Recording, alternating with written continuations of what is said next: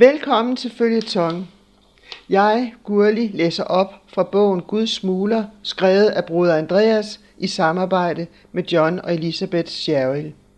Bruder Andreas var igen mange år bibelsmugler bag jerntæppet og også i Kina. Mange sagde, at det var umuligt, men Andreas erfarede, at intet er umuligt for Gud. Her følger et lille referat fra sidste gang. Sidste gang hørte vi om Andreas' tid som udsendt af herren i Indonesien. Han fik blandt andet en abe som bedste ven. Han blev efter en forfærdelig tid med angreb, druk og drab såret i sit ene ben og derefter ukampdygtig og kom ud af herren. Han begyndte herefter en korrespondence med pigen Tile, som opfordrede ham til at læse i hans mors bibel og samtidig opfordrede ham til at tro på tilgivelsen. Andreas' fod forblev dårlig, og efter at han var kommet hjem til sin familie igen, tog han kontakt til Tile, og på det tidspunkt havde han stadig tilbagevendende drukture. Og nu starter oplæsningen.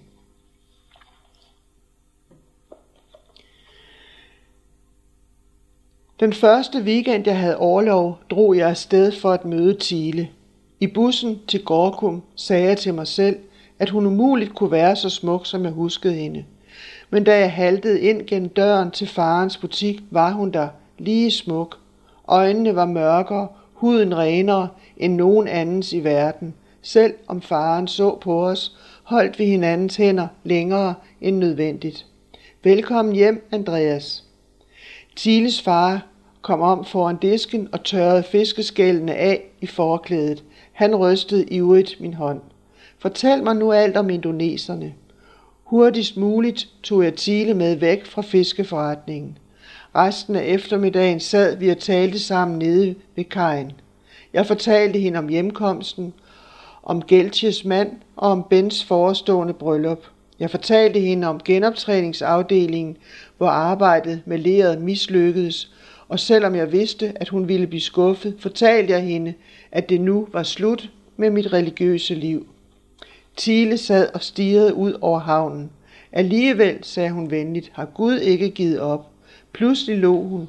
Jeg tror, du ligner en af dine lærklumper ret meget, Andy. Gud har en plan med dig, og han prøver at få dig ind i centrum af den, men du sniger dig væk. Hun vendte sig mod mig og så på mig med de mørke øjne. Måske Gud endda vil gøre dig til noget rigtig stort. Jeg så ned og lod, som om jeg var meget optaget af cigaretten, som jeg skårede. Som hvad for eksempel, sagde jeg. Tile så med afsky på de mange cigar, cigaretstumper, jeg havde smidt omkring os på molen. Hvor mange ryger du, Andy? Jeg var kommet op på tre pakker om dagen. Jeg ved det ikke, sagde jeg. Det er i hvert fald noget, der får dig til at hoste, og du har ikke godt af det. Du er fuld af planer til forbedring for mig, var? Jeg ville ikke have sagt det. Hvorfor ødelagde jeg også alting? Der sad jeg og følte mig pludselig så langt borte fra alle, til og med fra Tile. Hun vidste ikke, hvordan det var at måtte bide sig i læben af frygt for, at smerten i benet skulle få en til at skrige. Heller ikke, hvordan det føltes når en kvinde rejste sig for en i bussen, så man kunne komme til at sidde ned. Da jeg den eftermiddag skiltes fra Tile, vidste jeg, at jeg havde sagt alt det, jeg ikke havde tænkt at sige, og intet af det, jeg havde tænkt. Der gik to måneder, før nogen igen talte til mig om religion, og der var det ikke Tile, men en anden smuk pige. Det var i september 1949 en morgen med storm og rusk. Morgengymnastikken var overstået, og vi sad på sengene og læste og skrev breve, da en sygeplejerske kom ind og meldte en besøgende. Jeg så ikke op, før jeg hørte en fløjten fra omkring 20 gutter. Så kiggede også jeg op. En nydelig blond pige stod i døråbningen. Hun virkede genert, men samtidig glad. Ikke værst, viskede Pierre, hvis seng var nærmest mig. Jeg vil ikke tage jeres tid, begyndte pigen, men bare sige, at I er velkomne til teltmødet, vi skal have i aften. Der bliver serveret forfriskninger. Hvad slags, var der en, der råbte. Bussen går herfra klokken 7, og jeg håber, I kan komme alle sammen. Fyrene brød ud i vildt overdrevet bifald og råbte, der kabo, der kabo, da pigen gik ud. Men da klokken var syv, sad vi alle renvaskede og med håret stift af hårcreme og ventede i vestibylen. Pierre og jeg var først ude. Vi var i godt humør, ikke kun fordi vi en aften skulle væk fra hospitalet, men fordi Pierre havde snydt sig ned til byen og var kommet tilbage med svar på spørgsmålet om, hvilken slags forfriskning vi skulle have med. Da bussen kørte ind på teltpladsen, var flasken halvtom.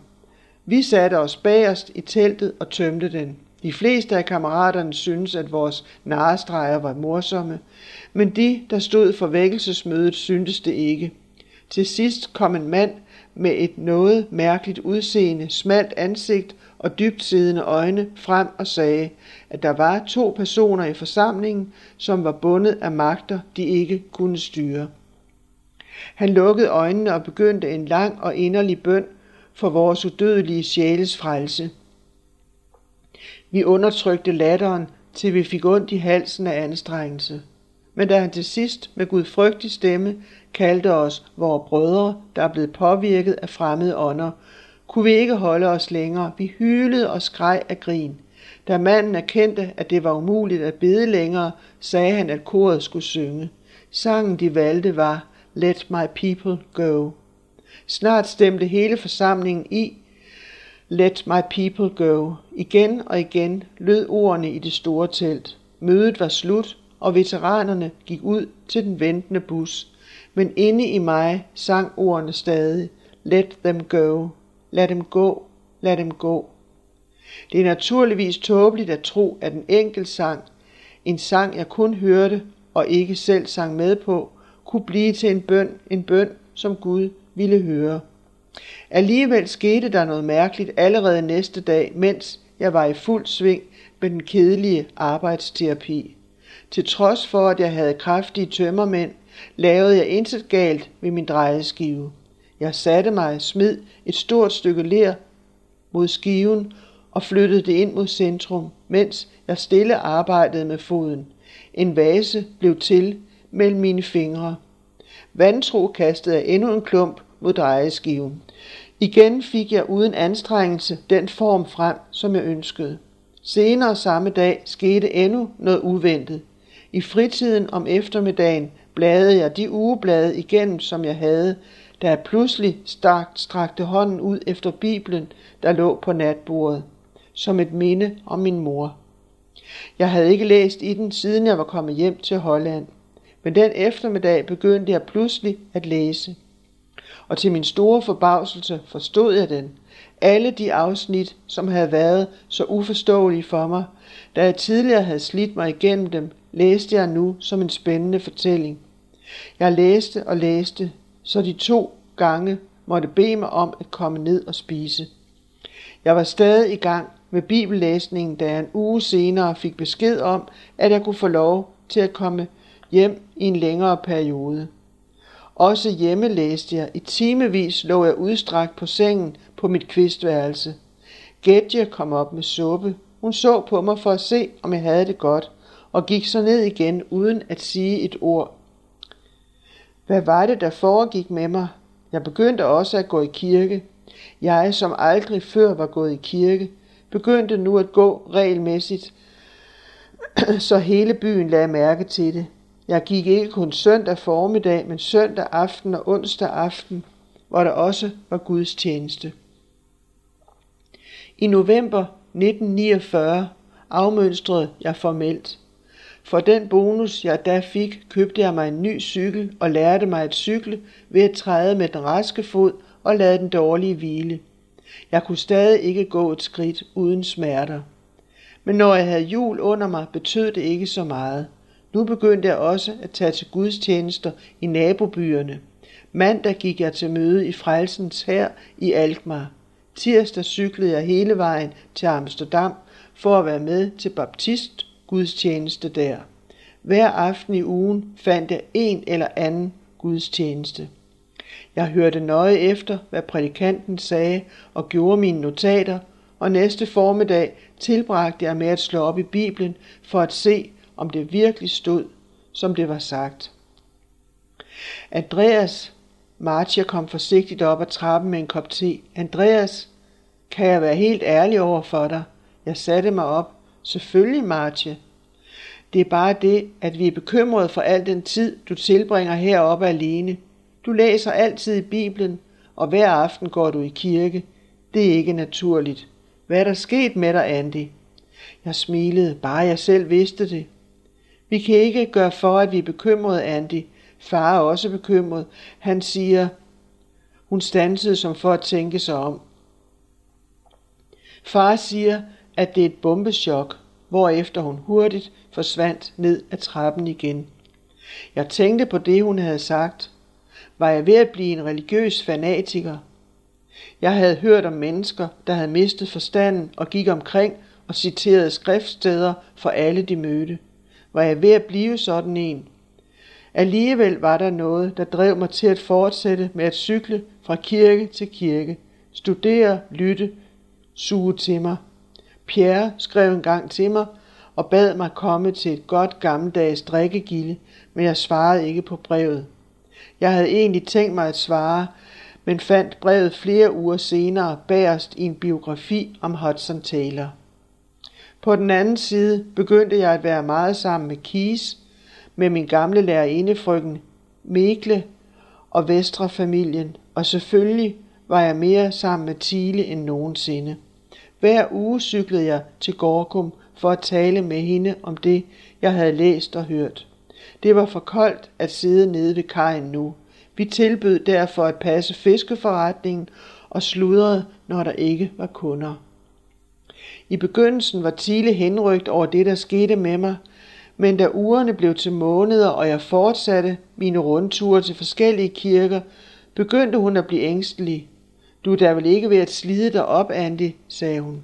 Tror du ikke, du skulle tage den lidt mere med ro? Læs for eksempel af og til nogle andre bøger.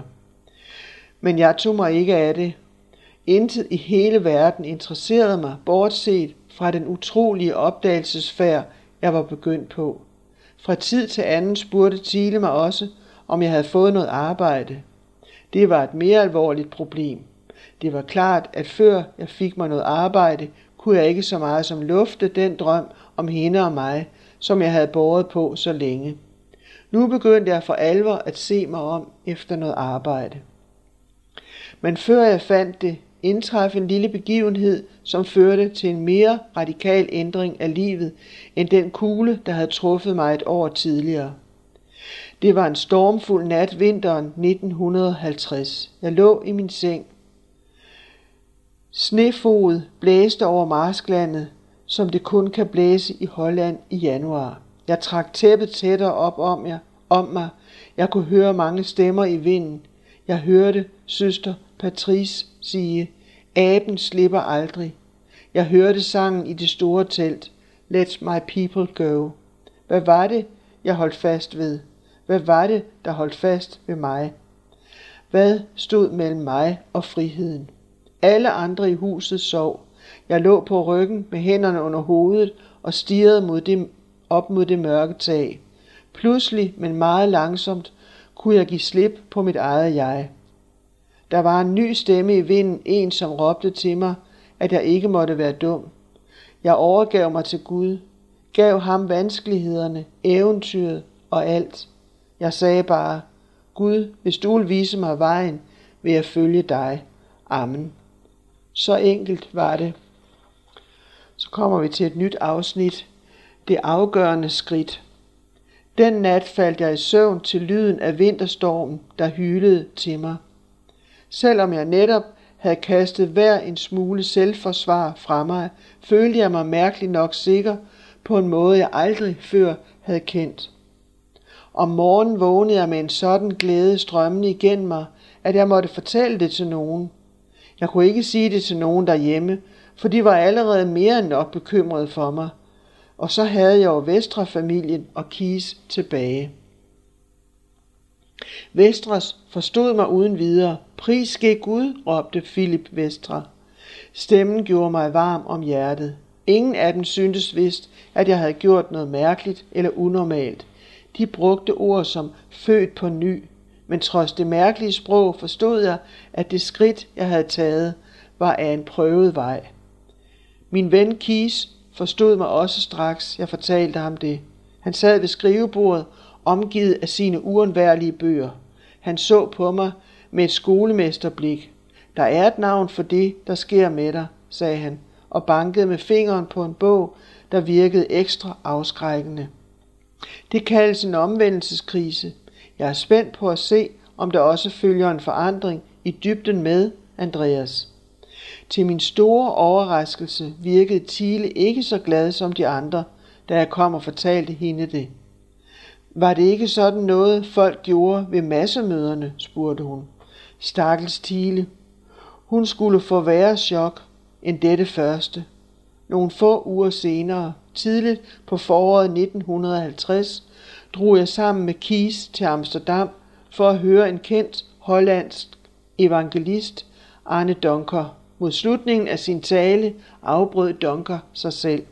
Venner, sagde han, hele aften har jeg haft en følelse af, at der vil ske noget specielt ved dette møde. En eller anden i forsamlingen vil sige ja til missionskaldet. Teater, tænkte jeg. Han har fået nogen herhen, der snart vil komme frem for at skabe mere stemning. Men pastor Donker blev ved med at spejde ud over forsamlingen. Stilheden i mødesalen blev trykkende, mens han stod sådan. Det følte Kis også. Jeg kan ikke lide den slags, viskede han. Lad os komme væk. Vi banede os vej til enden af rækken, hvor vi sad, men så mange vendte sig og kiggede, at vi satte os ned igen. Alene Gud ved, hvem det er, sagde Donker til sidst. Han kender det menneske, som har et liv i stadig risiko og fare i vente. Sandsynligvis er det et ungt menneske, en ung mand. Folk vendte sig og drejede sig for at finde ud af, hvem taleren mente, og pludselig, som svar på en uforståelig kaldelse, rejste både Kis og jeg os op. Åh ja, sagde taleren, der er de jo, to unge mænd. Vil I komme frem? Med et suk gik Kis og jeg frem af den lange midtergang. Forrest i mødesalen knælede vi ned som i drømme og hørte Donker bede en bøn over os. Mens han, han bad, kunne jeg kun tænke på, hvad Montile ville sige. Men Andreas, hun ville blive både såret og chokeret. Du er med i den der bevægelse, ikke sandt? Men det skulle bare blive værre. Da Donker var færdig med bønnen, sagde han, at han ønskede at tale med Kis og mig, når mødet var færdigt. Nølende og mens vi spekulerede på, om Donker var hypnotisør, blev vi tilbage. Da salen var tom, spurgte Donker om vores navne. Andreas og Kis gentog han. Ja, drenge, er I klar til den første opgave? Før vi kunne protestere, fortsatte han. Godt. Rejs hjem, hvor I kommer fra. Hvor er det forresten? Vitte. Er I fra Vitte begge to udmærket? Så rejser I tilbage og holder et friluftsmøde foran rådhuset. I skal følge det bibelske mønster. Jesus bad disciplene forkynde det glade budskab, og de skulle begynde i Jerusalem. De skulle begynde at evangelisere for nogen derhjemme. Ordene eksploderede et for et som granater i mit indre. Vidste den mand egentlig, hvad han bad os om? Jeg følges med jer, drenge, fortsatte Donker. Der er ingenting at være bange for. Det er noget, man må vende sig til. Jeg taler først. Jeg hørte knapt efter, hvad han sagde. I stedet tænkte jeg på, hvor lidt jeg egentlig holdt af gadeprædikanter af alle slags. Men flere ord trængte dog ind i min bevidsthed. Lad os bestemme en dag, søndag eftermiddag i Vitte. Ja vel, sagde jeg, og havde tænkt at sige nej. Og hvad siger du, søn? sagde Donker, henvendt til Kis. Ja, svarede Kis. Kis og jeg tog bussen hjem i tavshed. Vi følte os helt slået ud. Begge beskyldte i al hemmelighed den anden for, at vi var kommet i denne stilling. Ikke en sjæl i Vitte gik glip af mødet. Selv byens hunde kom for at se skuespillet. Vi stod sammen med evangelisten på en lille platform lavet af kasser og så ud over et hav af kendte mennesker. Nogle grinede åbenlyst, andre smilte kun. Nogle få, som Vestre-familien og frøken Mikle, nikkede opmuntrende. Den næste halve time var et mareridt. Jeg husker ikke et ord af, hvad Kis og Donker sagde. Jeg husker kun det øjeblik, da Donker vendte sig mod mig og ventede. Jeg gik frem, og en frygtelig stilhed mødte mig. Endnu et skridt, og jeg stod ved kanten af platformen. Jeg var lykkelig for de hvide, hvide hollandske bukser, som skjulte, hvordan knæene rystede. Jeg kunne ikke huske et ord af, hvad jeg havde tænkt at sige. Alt, hvad jeg kunne, var at fortælle om, hvor ond og skyldig jeg havde følt mig, da jeg kom hjem fra Indonesien. Og jeg fortalte, hvordan jeg havde gået og lidt under det, jeg var, og det, jeg skulle med mit liv, indtil jeg en stormfuld nat måtte lægge byrden fra mig. Jeg fortalte også, hvor fri jeg siden havde følt mig, indtil Dunker havde fået mig til at sige, at jeg ville være missionær. Men I forstår nok, sagde jeg til min hjemby, at jeg kan komme til at overraske ham. Jeg var faktisk bange for den næste gang, jeg skulle møde Tile. Det er svært at fortælle den pige, man har tænkt at gifte sig med, at man pludselig har bestemt sig for at blive missionær. Hvilket liv er det at byde på? Hårdt arbejde, dårlig betaling, måske vanskelige livsvilkår i et land langt borte. Hvordan kunne jeg så meget som overveje et sådan liv, hvis hun ikke gik ind for det med liv og sjæl? Ugen efter begyndte min kamp for at gøre Tile til missionær. Jeg fortalte hende om det øjeblik under mødet, da overbevisningen var slået ned i mig, og hvor sikker jeg havde været på, at det var Guds finger, der havde ledet mig i valget.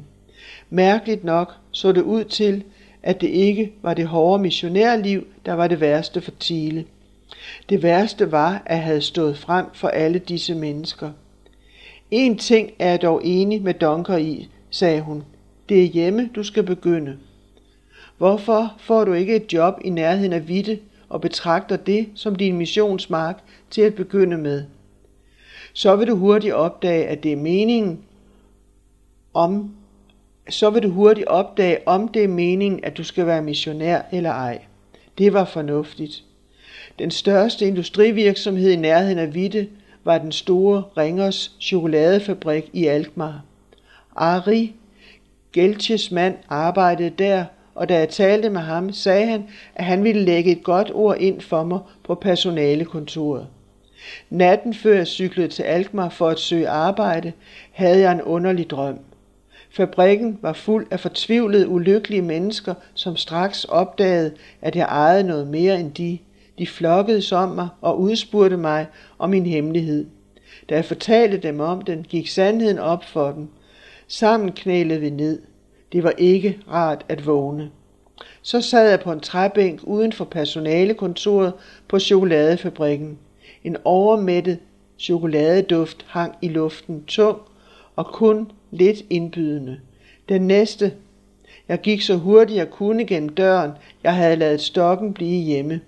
Det gjorde stadig ondt at gå, men jeg havde lært mig at træde på den dårlige fod uden at halte, undtagen når jeg var træt. Personalchefen skævede til ansøgningen, der lå foran ham. Fritaget af medicinske årsager, læste han højt. Han så mistænksom på mig. Hvad er der i vejen med dig? Ingenting, sagde jeg og mærkede, at jeg rødmede. Jeg kan det samme som en hver anden her. Lidt ømfindelig måske, men han gav mig arbejdet. Jeg skulle tælle æskerne ved enden af et af samlebåndene i pakkeafdelingen, og så køre æskerne til ekspeditionen. En fyr med et træt ansigt førte mig gennem en labyrint af korridorer og trapper. Til sidst åbnede han døren til en enorm hal, hvor hen imod 200 piger arbejdede ved omkring et dusin samlebånd. Han forlod mig ved et af dem. Piger, det er Andreas. Ha' det godt. Til min forbavselse blev præsentationen hilst med fløjtekor. Så begyndte pigerne at råbe hentydninger til hinanden. Hej Ruth, hvad synes du om ham? Det kan jeg jo ikke vide bare for at, ved at se ham. Så fulgte en hel del frastødende snak. End ikke i de år, jeg havde været i herren, havde jeg hørt et sprog som det, jeg nu fik at høre. Jeg fandt ud af, at den førende med disse beskidte vidtigheder var en pige, der hed Gretje. Det samtaleemne, hun holdt mest af, var sodomi. Hun spekulerede højt over, hvilken skabning, der ville have mig som partner.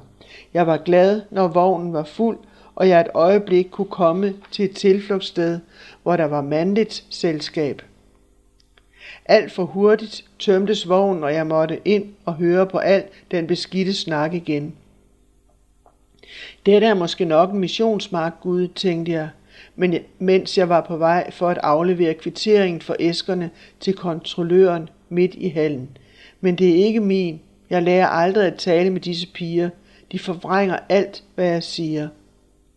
Jeg stansede, for gennem glasvæggen til kontrollørens rum smilede de varmeste øjne, jeg nogensinde havde set til mig. De var brune, nej, de var grønne, og hun var meget ung. Blond og slank var hun. Endnu teenager, og hun havde det mest ansvarsfulde job af alle her. Arbejdsordrene og kvitteringerne for et for fuldført arbejde. Da jeg leverede mine ind gennem lugen, brød smilet ud i latter. Tag dig ikke af den, sagde hun venligt. Alle nye får den behandling. Om en dag eller to går det ud over en anden. Mit hjerte var fyldt af taknemmelighed. Hun rakte mig en ny ordre fra bunken foran sig, men jeg blev stående og stirrede på hende i en hal, hvor resten af pigerne brugte så meget puder og make-up, at det ville være nok til et helt cirkus, var der her en pige helt uden make-up. Kun hendes egen friske hudfarve fremhævede de smukke øjne, der ikke to gange havde samme farvenuance. Jo mere jeg så på, på hende, jo sikrere blev jeg på, at jeg havde set hende. Men spørgsmålet ville lyde som en kliché. Modvilligt gik jeg tilbage til samlebånd. Til samlebåndet. Timerne syntes at snegle sig afsted. Efter at jeg havde stået op hele dagen, gjorde det ondt i anklen for hvert skridt jeg tog. Hvor meget jeg ind prøvede at lade være, begyndte jeg igen at halte. Gretje opdagede det pludseligt. Hvad er der i vejen, Andy? skreg hun. Er du faldet ud af sengen? Indonesien, sagde jeg i håb om at få hende til at tige stille. Gretjes triumfhyl kunne høres over hele hallen. Vi har fået en krigshelt hertil, piger. Er det sandt, det man siger om Sukarno, Andy? Kan han godt lide dem helt unge? Det var den største bummer, jeg kunne have begået i dagevis, længe efter, at jeg burde have mistet nyhedens interesse, spurgte og gravede pigerne i det, de troede var Østens eksotiske liv. Mere end en gang tænkte jeg på at opgive arbejdet på grund af deres ensporede samtale. Og jeg havde nok også gjort det, hvis ikke det havde været for de smilende øjne bag glasvæggen. Jeg begyndte at gå derhen, selvom jeg ikke havde nogen kvittering at aflevere. Af og til slap jeg en lille lap papir ind sammen med kvitteringerne. Der havde jeg skrevet, du er køn i dag, eller for en halv time siden rynkede du panden. Hvad er der i vejen? Jeg spekulerede på, hvad hun måtte tænkte om den snak, hun hørte omkring sig. Og hvad hun i det hele taget havde at gøre på et sted som dette. Og hele tiden havde jeg en fornemmelse af, at jeg havde set hende før. Jeg havde arbejdet på fabrikken en måned, da jeg tog mod til mig og talte til hende. Jeg er bekymret for dig. Du er for ung og for pæn til at arbejde sammen med denne flok. Hun slog med hovedet og lå. Sikke nogle gammeldags idéer, du har, faktisk. Og hun lænede sig helt hen til lugen. Er det ikke nogen dårlig flok? De fleste har ingen venner, og så kender de ingen anden måde at få dem på. Hun så på mig, som om hun spekulerede på, om jeg var til at stole på. Forstår du, sagde hun lavt. Jeg er kristen. Det var derfor, jeg tog arbejdet her. Og så når vi ikke mere i dag, men jeg håber, at jeg kan sige på genhør.